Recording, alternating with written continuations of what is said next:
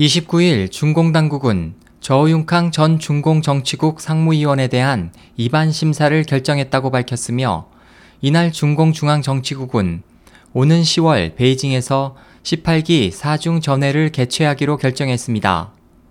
일부 홍콩 언론은 분석가들이 말한 개혁과 입법, 반부패가 이번 사중 전회의 주요 과제로 다뤄질 수도 있다고 내다봤습니다. 그동안 외신들은 저우융캉의 구속 소식과 함께 큰 호랑이에 대한 소문과 추문을 꾸준히 보도해 왔기 때문에 그에 대한 문제는 중공 사중 전해 기간에 결정될 가능성이 높습니다. 저우융캉에 대한 소문은 재작년부터 시작됐습니다.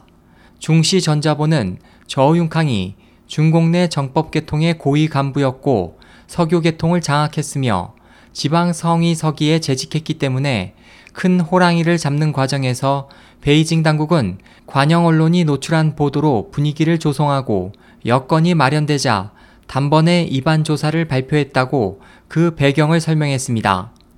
보도는 또 아래에서 위까지 제거하는 외과 수술 방법을 채택하되 저우융캉 사건에 연루된 여러 부문을 성급하게 제거하지 않는 것이 좋고 당원과 민중들의 충격을 최소화하는 것이 바람직하다고 지적했습니다. 저우융캉은 지난 수십 년 동안 낙마한 관리들 중 가장 거물급이고 또한 흑사회와 관련된 혐의가 있습니다. 지난 2012년 충칭 사건에서 발생한 저우융캉의 혐의는 권력 탈취 음모, 아내 살인, 생체 장기 적출 등으로 이 같은 추문은 국제사회에 모두 폭로됐습니다.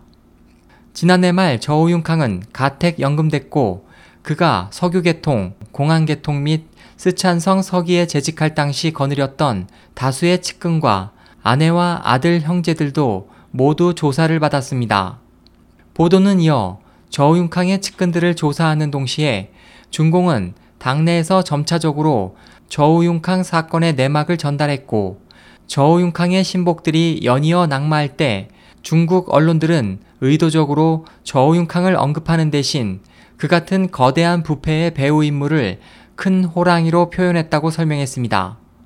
중공 관영 언론은 또 저우융캉이 최후의 큰 호랑이는 아니며 그보다 더 큰 호랑이가 조사받을 것임을 밝혔습니다. SOH 희망지성 국제방송 홍승일이었습니다.